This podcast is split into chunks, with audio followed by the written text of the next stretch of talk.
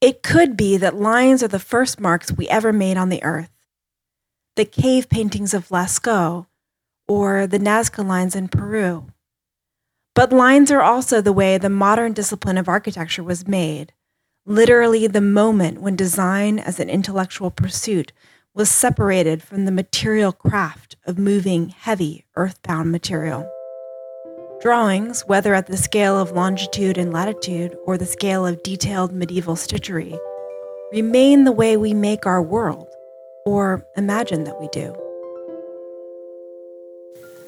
This episode asks what neon tubes and transportation routes might bring in terms of fresh life to the drawing space of contemporary architecture.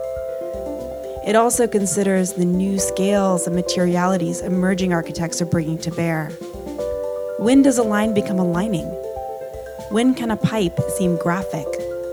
What does it mean to build worlds out of gas and glass, or to reimagine traffic as a line of flight? Or when does it make sense to leave lines behind? In the immense and growing pile of architectural techniques and conventions we are comfortable discarding at least for a time. Hi, I'm Marrikka Trotter. I'm History and Theory Coordinator and faculty here at SCI-Arc. This podcast is about contemporary architectural issues and attitudes. It's organized by theme, which means that we have the option to connect unexpected things together and maybe rethink just by juxtaposition how we approach things within architecture, but also how architecture approaches things outside of itself. Kristy Balliet is co founder of Bair Balliet, a joint venture design practice with Kelly Bair.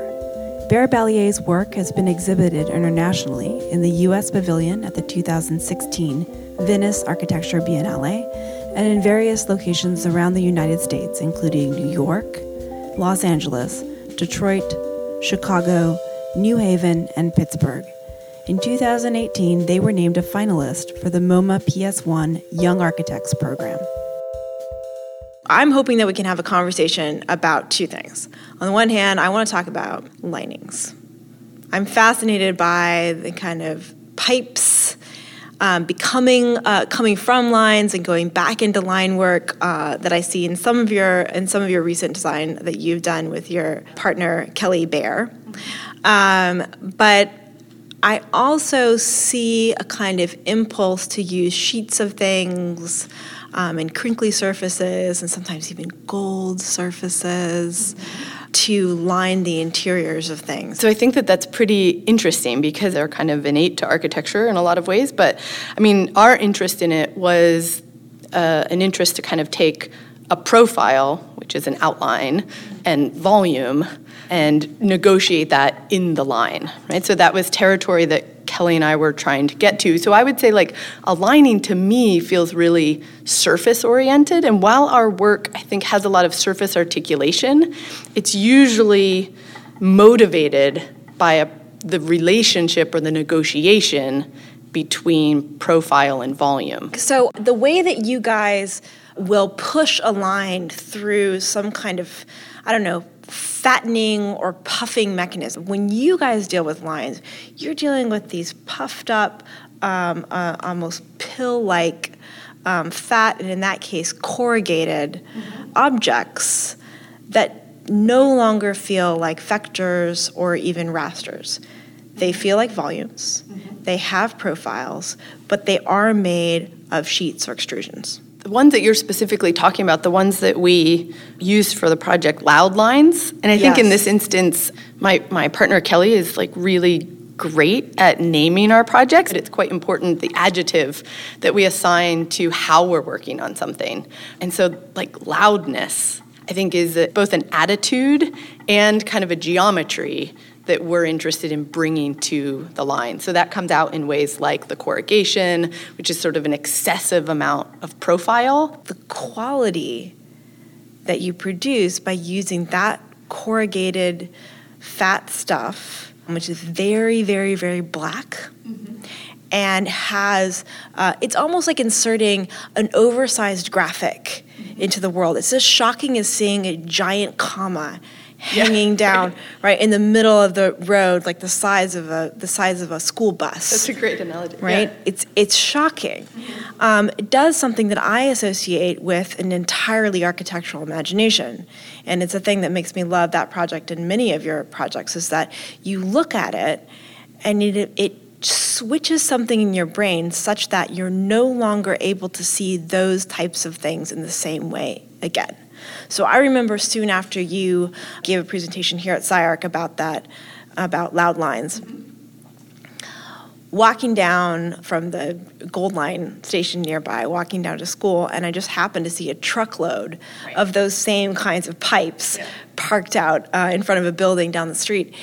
And it was like my whole reality shifted because I could no longer see those things as little pieces of infrastructure or these, these kind of technical objects. They exceeded that and they became giant graphic pieces of architecture, mm-hmm. loud lines, basically, invading the ordinary streetscape of Los Angeles. And to me, the thing that makes architecture powerful is its ability to mess with our sense of ourselves and our sense of what is possible and our sense of what is around us in surprising and challenging ways even with very, very tiny constraints. That ambition of Loud Lines, because it sits in a courtyard in New York City, and it's meant to sort of be both an oasis um, in the summertime, but also a piece of art or infra- like a conceptual infrastructure that allows people to perhaps look at their environment differently. And so those pipes, they're essentially used for drainage um, within within cities. So they're they're the infrastructure that is underground in most instances, right? So it's not like highways or bridges or that type of infrastructure. It's actually the lines within a city that we don't usually see. Um, but you know, in, in a place like New York and even Los Angeles and in many places and increasingly more places, kind of water management and bringing some visibility to that was let's say not a primary driver in that project, but was certainly something that was meant to sort of bring a secondary or a tertiary layer of, of meaning to that of that project. In loud lines, in some ways, certainly the scale of those lines contributed to their loudness, but actually, I would say you know 10% of that project had had 80% of our design energy, and it was on the things that we called the knuckles right? And that's the moment when the, the lines intersect. And that is, I think, the kind of the heavy territory of design from our perspective, where it's not the diagram, it's not the structural model, it's not us understanding how this material works or is constructed or needs to be, but actually that territory where we actually try to understand all of those things and think about how it can kind of make a visual contribution or an aesthetic contribution that expands our understanding of that element. The thing that's that's uh, productive about turning the notion of the line as an artifact into something like lining, which still functions as a noun but can also be understood as a verb and as an ongoing thing, is that it's maybe moving what has been a kind of static catalog of uh, disciplinary expertise a bit further along. Like you said, that was most of the, the design energy of the project um, is already a different way of thinking about the value of architecture, where it's less about kind of setting up surfaces or setting up lines as outlines, or even setting up what you were describing earlier, which is you know the the kind of that weird slippery interface between a profile or a silhouette and a volume. It's less about that, and in the actual doing, it becomes more about a moment where one thing has to talk to another, mm-hmm. and where things can be actually uh, uh, forced into conversation mm-hmm. um, and forced into collaboration we're constantly sort of thinking of of kind of the negotiation that we are making. I think that our both of us design that territory of design that we work in. I think is so much richer because it's coming from two conversations, two ambitions that have to negotiate a singular output. So when I look at your work with Kelly Bair, um, what I see is an increasing catalog of stuff that's covetable And I I think that's awesome because I think we need we actually need it's funny because there's a kind of onus on architecture right now as if to say the time for playing is over in architecture. We need to become serious and we need to tackle urgent technical and existential uh, problems. And uh, of course, that's true. But I would argue that you can't actually do that unless you're producing weird and delicious things. Because, like, you do have linings in your stuff. Like, like, you're producing, like, kind of like volumes that are sliced through and then they're lined. Yeah, exactly. I think more provocative about your question is that I think we approach projects at all scales as if they're all interior. If I think of the Detroit project that we did for the Venice Biennale, which was the first project that we, Kelly and I did together, we designed that assembly or curation of, of buildings with the equal design of them as kind of singular masses that you would look at, therefore, you'd be seeing their kind of outside. But their relationship to one another as if that space in between them was an interior. And so then the finishes that those massings got was kind of of a delicacy that you would think about as an interior as opposed to a kind of, you know, more of a aggressive shell, right? Yeah. So they have that quality of lining I think, if, if I could kind of loosen up my understanding of it, um, as opposed to kind of a hard, a hard shell.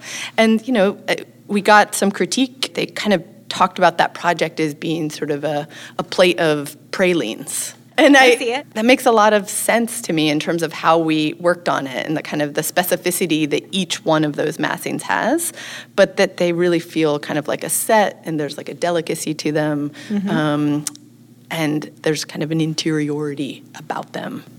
Yeah, well, maybe that's one of the things that is ultimately fresh and challenging in equal parts about your work. We need more interiors. We need more interior thinking, actually. Uh, we have a lot of hard shells in the world, and we have shown a certain indifference to the insides of things. And maybe that's time for that to change. You can see Kristy Balliet's work at bairballiet.com. That's B A I R B A L L I E T.com. Now, a completely different scale of lines, from architectural graphics and shells to the dynamic sprawl of Los Angeles, a city that is as famed for its bright red strings of taillights as it is for its palm trees, pollution colored sunsets, and rich creative culture. So I'm here today with Dr. Joshua Schank, who is the Chief Innovation Officer, the first of your kind, I believe, at the LA Metro. What exactly does that mean, Chief Innovation Officer? Sounds awesome. You know, it really is awesome. I have a great time, uh, not only the Chief Innovation Officer, but in the Office of Extraordinary Innovation, which is quite the title and gives us uh, gives us lots of benefits and drawbacks. But uh, what, what we do is our, essentially our job is to bring new ideas to LA Metro from uh, innovators, uh, whether private sector or elsewhere, who have ideas about how we could partner with either using new technology or new ideas to improve mobility in Los Angeles, and that includes uh, allowing anyone to submit an idea and trying to evaluate whether it's something we want to do, which is called our unsolicited proposal policy. Uh, it also includes setting the strategic direction for Los Angeles County and Los Angeles Metro um, through our strategic planning process, which is something that is a critical component of innovation. Yeah, so not only do you have to solicit innovation in a way that allows a diversity of different creative voices to be present, but you also need to make it possible to implement the best ideas that you get in some kind of framework. So, what are the most exciting ideas that you've seen come through your office? Like looking at how do we charge people to use the transportation system and are we doing it correctly? Because um, the way we currently charge people to use our roadway system is we don't. It's essentially free uh, for for use at any time, and that's incredibly inefficient and causing a tremendous amount of challenges uh, in our transportation network. It seems as though, for me, the challenge would be how do you if the if the only way to regulate something is to charge people knowing that often it's the poorest people or the people that are that are kind of stretched the thinnest financially that are taking undertaking the longest most inconvenient drives across vast swaths of this incredibly inefficient city how do you do so in a way that's equitable? And I think that's a key question when it comes to the implementation of, of congestion pricing or any kind of pricing mechanism. But I would flip it on its head a little bit. Is the best way to address those inequities to give everyone things for free? Or is the best way to address those inequities to give them for free to the people who can't afford to use them and to charge the people who can? And I would argue it's the latter. So right now we're just giving it away for free to everybody, including wealthy people, which is to in my mind, very inefficient. And what would make more sense is we charge everyone, but then charge everyone and then carve out rather than where we are now, which is charge no one, which is really, in my mind, biased against the lowest income people because we're charging uh, nothing to the people who could afford to pay for it. Yeah, absolutely. I think that makes a lot of sense. On the other hand, I wonder if you couldn't do something where you just kept everything free and started charging certain people. The problem with doing it that way is now you're saying we're going to uh, we're going to give it for free, but we're going to charge people purely on the basis of income, and then you're not necessarily addressing the mobility issue, right? The way the mobility issue gets addressed is by setting the price in a way that allows the traffic to flow freely, right? So just to kind of give you an example, I'm sure that you've been in Los Angeles on days when the Los Angeles Unified School District is closed. You may have noticed that traffic flows much more freely. That's a small percentage of people who are now off the roads, but a lot of benefit from that. If your goal is to improve mobility, which is our goal, you want to start with what's the price we have to set for the roads that will get just enough people to either change from driving to transit or to not drive at that time or to carpool or whatever other changes we need to make, just that price that will then allow the traffic to flow freely.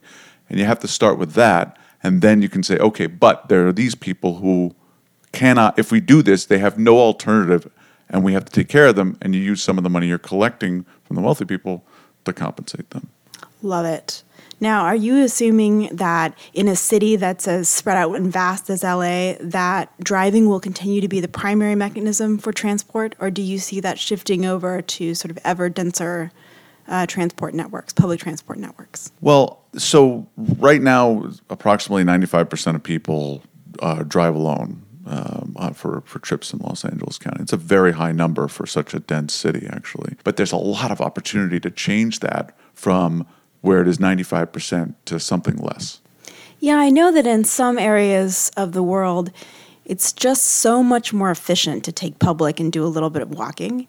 And so, even people who own fancy cars and who would really prefer to have their own kind of bubble around them, if they're in a hurry, they'll jump on public. I think it would be awesome to be able to get to that point in LA. I think it's already true in some parts of the city it's just that our network is a little bit limited right now. But I think of the network as being where do we have priority for public transit vehicles? So we have priority on rail lines, right? Because rail lines typically have their own right of way. And we have a few bus lanes or bus uh, rapid transit lines where we have priority.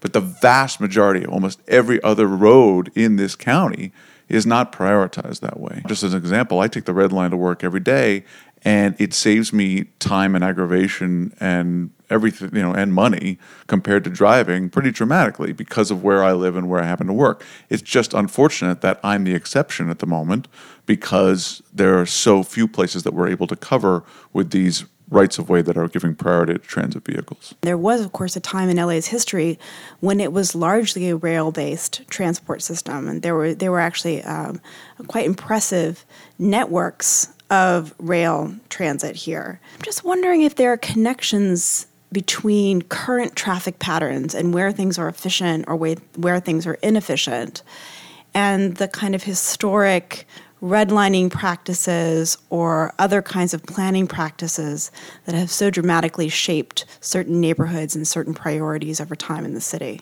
Well, I think there's a, a couple things to unpack here. One is that while we had a very extensive rail network in LA at one point, most of that network was not in its own right of way.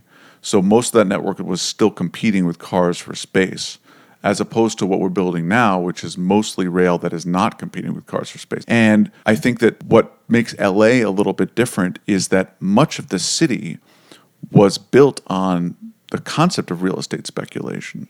And eh, you know, in, in other cities, you had a a core um, business that was not just real estate. A lot of what what made LA expand was people just buying more real estate, and and that was a big part of the economy. And the problem with a real estate based economy is that people are not looking to try to make sure that the transportation network is driving the real estate investment. They're letting the real estate investment drive the transportation network, and that's a, that's why we have so many problems. And I think that that was certainly worse for the areas that were redlined, as was almost everything else.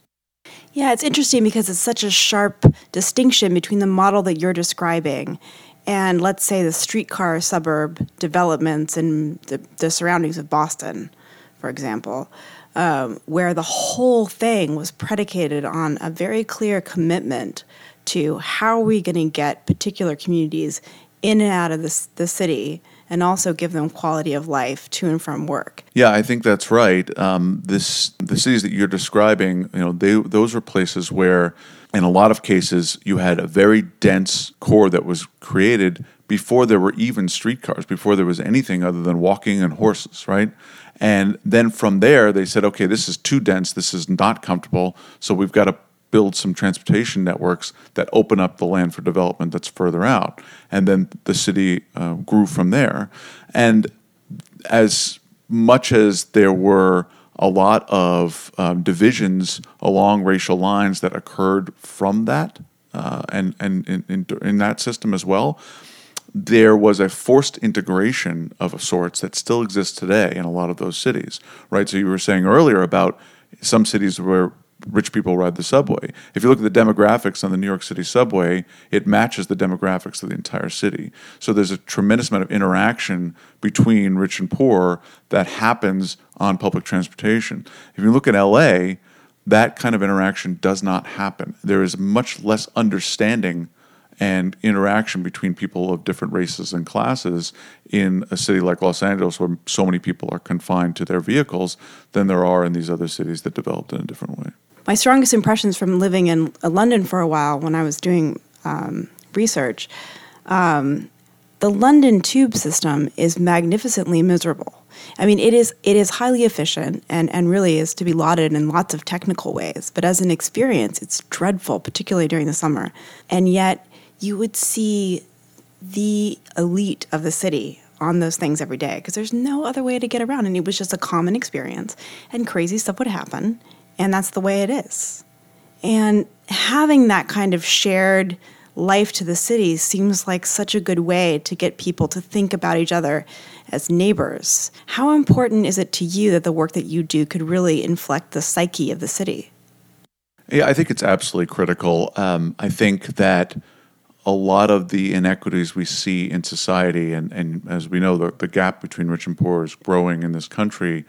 Um, I think a lot of that, that inequity is exacerbated by the isolationist culture that dominates much of America. So I think it is a real issue in our society, and I do think that transportation can help to mitigate it. So a lot of times people will say to me, like, well, there's no public transportation uh, near me in Los Angeles. That's why I don't use it. And I'm like, well, there's no public transportation near you if you don't consider a bus public transportation. But there are lots of buses that are near almost everybody. Um, uh, I think we we've looked at the numbers, and uh, you know, 80% of people are within a reasonable walking distance of a bus in, in, Los Angeles County. So you can access it, but people think the bus is for poor people, or people think the bus is not good enough for me, and that's our responsibility to make the bus more customer friendly and more inviting uh, for everyone. Yes, I, I think the the I mean the, the perception is that buses are slow and potentially even unsafe, and that you would only ride a bus if you needed to ride a bus. And coming to LA from the East Coast personally, I find that really sad. Buses can be such a great way to get to know your neighbors. It sounds corny, but you know, every morning if you're waiting with the same five people at your bus stop to go in roughly the same direction, you have to interact with them in some way, even if it's just a nod. And that's what we're trying to create is we're trying to create a good enough customer experience on the bus by creating those exclusive lanes, by making the bus safe, by making the bus run frequently so that more and more people will take it and you'll have much more of a sense of community and people looking out for each other on the bus. I love this focus on the way that people interact on the in these spaces. It seems like it's so much more important than just thinking about it from an abstract efficient standpoint. I like to think of this as a way to use lines to connect people instead of divide them. That kind of the use of abstract lines in the history of both my field and your field has been pretty devastating. Yeah, and and we've you know we've seen that right here in Los Angeles with the freeways. I mean, we accept the freeway system as is now, but freeways and the the ubiquity of freeways throughout this region are one of the reasons that it is often very unpleasant to walk in this region, and one of the reasons that many communities, particularly low income communities, were torn apart when those freeways were built. They divided communities, they knocked down houses, they made a tremendous impact. And um, when you build rail or you put in bus lanes, it repairs a lot of that. It, it has the opposite uh, effect. It knits communities together, it brings people together. So that's one of the things we're trying to do. Something interesting about those freeways, just thinking about your lines and abstract lines concept, whenever uh, there's a movement now you probably know that to to tear down some freeways and to and to you know this happened in Boston where they, they put a freeway underground and that when when people when you take streets away, when you close streets to cars, for example, they just did that in 14th Street, New York. When you do that, people expect that the out- outcome will be more traffic and more problems, but it's actually the opposite. It's it's it's it's judo. You know, that you take away that street, and fewer people are going to drive and people are going to find other alternatives, and that community is going to become more uh, well knit and, and, and more cohesive and so much more pleasant. So it's really interesting to think about how we can repair some of the damage that we did uh, through, through that kind of thinking. Learn more about Dr. Schank's work and the Office of Extraordinary Innovation at metro.net slash projects slash OEI. Next up is artist Lisa Schulte, also known as the Queen of Neon. Lisa is an American artist best known for her work in expressive neon sculpture. Schulte began bending neon in the early 1980s, creating custom pieces and prop rentals to the entertainment industry under her Los Angeles based studio, Nights of Neon. Neon is one of those things that seems very ephemeral at first. You're dealing with sort of thin tubes of glass, and you're dealing with a gas, and you're dealing with light and color. But it can so transform a space. It can so easily make something ordinary into something magical. I've always been fascinated with light. I, I would say that I was a lighting designer 1st um, mm-hmm. um, I played around in nightclubs with the light board, so that was my first introduction to um, the magic of what light can do to people. I can take you where I want you to go pretty quickly with, with the use of light. So, you know, it's it's it's a very powerful source to um, create feelings, energies, environments. How did you go from that to specifically bending neon? At the time I was doing the lighting, the lighting equipment was pretty primitive and it was limited to like a mirror ball and mm-hmm. PAR cans. Um, it's nothing like we have today, which is all intelligent LED light fixtures that can change color at any moment you want it to. I started to introduce a little bit of neon just to, so I would have another. Um, let's say theme mm-hmm. to play with with the lights. If i didn't use the regular lights then i could use the neon as another source and then combine them together. And you were sourcing neon at that point from sign shops? Yeah pretty much. Just getting what at the time maybe a neon star made or you know neon squiggly or an abstract shape something very simple and what i could afford on my budget and the nightclub would allow me to spend. So you know it was limited but you know, it did have a different light intensity than the mm. regular lights that I was using. And How so? How what what is the intensity that's yeah, specific well, to neon? It's, um, you know, it's line art, mm-hmm. so it, it becomes more of um, you know, with a with a regular light fixture, you can sort of adjust exactly where you want that light to hit. So you have a lot more control with it. With neon, it really has its own life. The only thing I can really do with it once the the line has been bent and shaped because I can't do anything once it's done, is to control the intensity, whether I want it lighter or you know dimmer or brighter. It reminds me a little bit of the status that stained glass used to have Yeah. um, in churches and cathedrals. Absolutely, yeah. I mean, I, I think it also has its own personality. It, just does. Like what? Like Like, what- what I, are- I mean, I could do something really playful and really fun, and, and, and put it in here that's going to make you smile when you see it, or make you think. If I do something in writing, it's going to make you stop and take a beat. And Mm-hmm. okay, what are you trying to say here?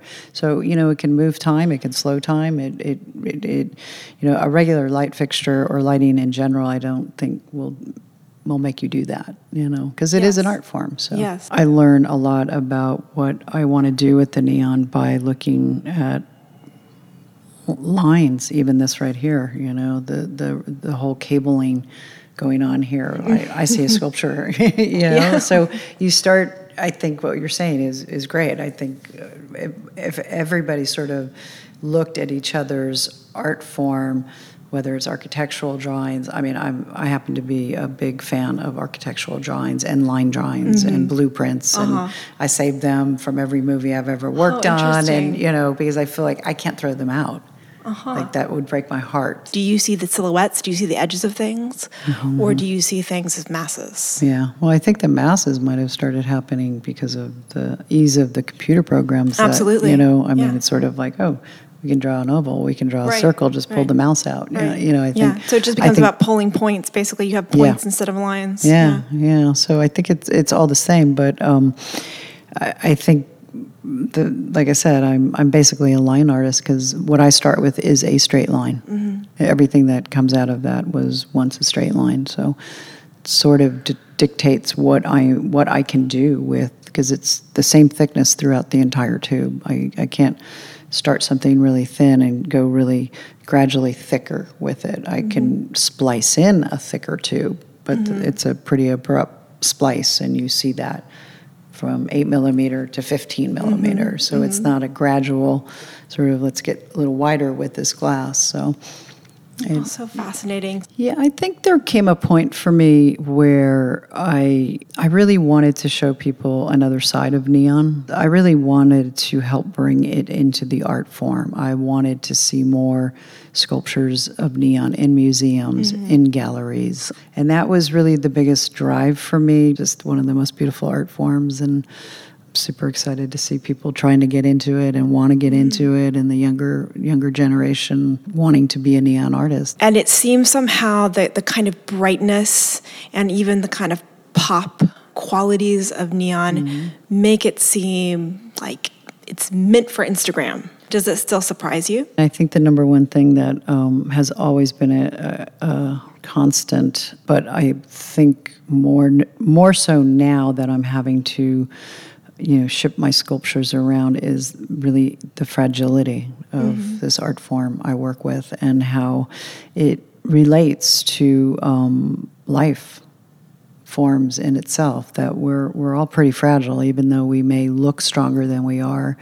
Um, you know deep down inside we're we're fragile. Inside a greenhouse when you're trying to grow plants you need gas. It creates carbon gases and that that accelerates the growth in the plant. And my neon will not exist without gas inside of it. And mm-hmm. it's it's it's it's life force. It's if you don't have gas inside the tube it it doesn't illuminate. As you say, it creates spaces. Mm-hmm. In a way, it's like a, a more delicate form of architectural production. If architects could maybe think a little bit more about the spaces that they produce as being kind of um, delineated by light or, or infiltrated by light or mood affected by light, and some architects do, but many do not, we might be able to learn from some of the, the kind of lifelike qualities that this ephemeral material has.